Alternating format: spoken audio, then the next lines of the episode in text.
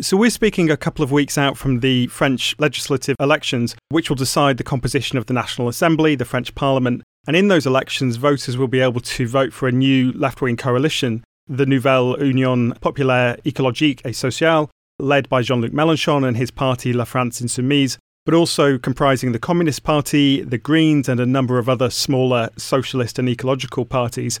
Most significantly of, of, all, of course, the French Socialist Party has also agreed to become part of the coalition uh, against the opposition of major figures in the party. Now, in the 2017 presidential election, La France Insoumise did, did quite well, but then failed to build upon that success in the legislative elections. But it now looks as though, although the coalition may not win a majority, they look well placed to become the main opposition for the duration of Macron's second term in office. Um, before we come on to the uh, election itself, could you talk a little bit about the emergence of the new coalition uh, and what we know about the negotiations that led to its emergence?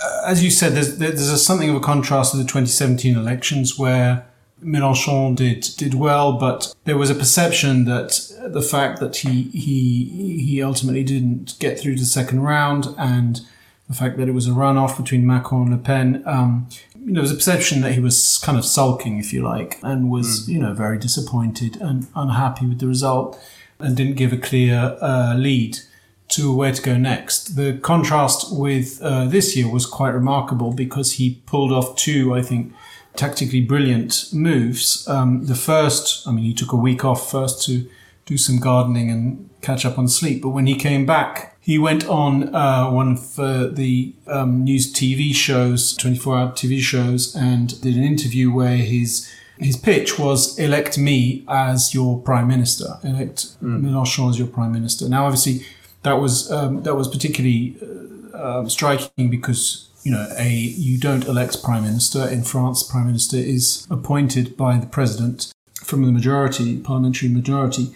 But you know, it was a very effective way of saying, you know, I'm back, I'm still in the game. Uh, just because we uh, were pipped to the post doesn't mean that we're out. And it gives a second bite of the cherry or apple or whatever you want to call it. He was describing it as the third round of the presidential election. Exactly, exactly. So that was that was a very good way of boosting the sort of uh, disappointment and, and, flagging spirits of, of the supporters.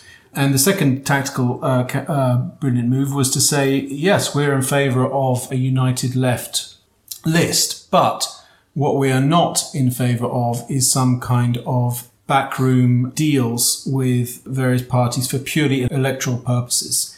We don't want just like a jerry built alliance with other parties um, behind the backs of the electorate, if you like. Uh, we have a mandate on our program, our radical program, and you, the other parties, have to agree with at least the core issues uh, of our program in order to join this new alliance. And this was also in a very compressed period of time because it was only a question of there were only a few days, if you like, to conduct these negotiations.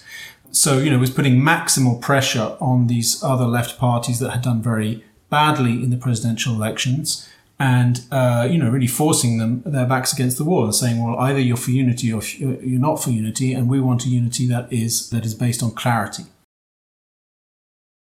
if you'd like to hear the rest of this episode of PTO Extra, please consider becoming a £5 supporter on Patreon. As well as getting access to extended versions of regular shows, you'll also get access to all future episodes of PTO Extra. Go to patreon.com forward slash politics theory other to sign up.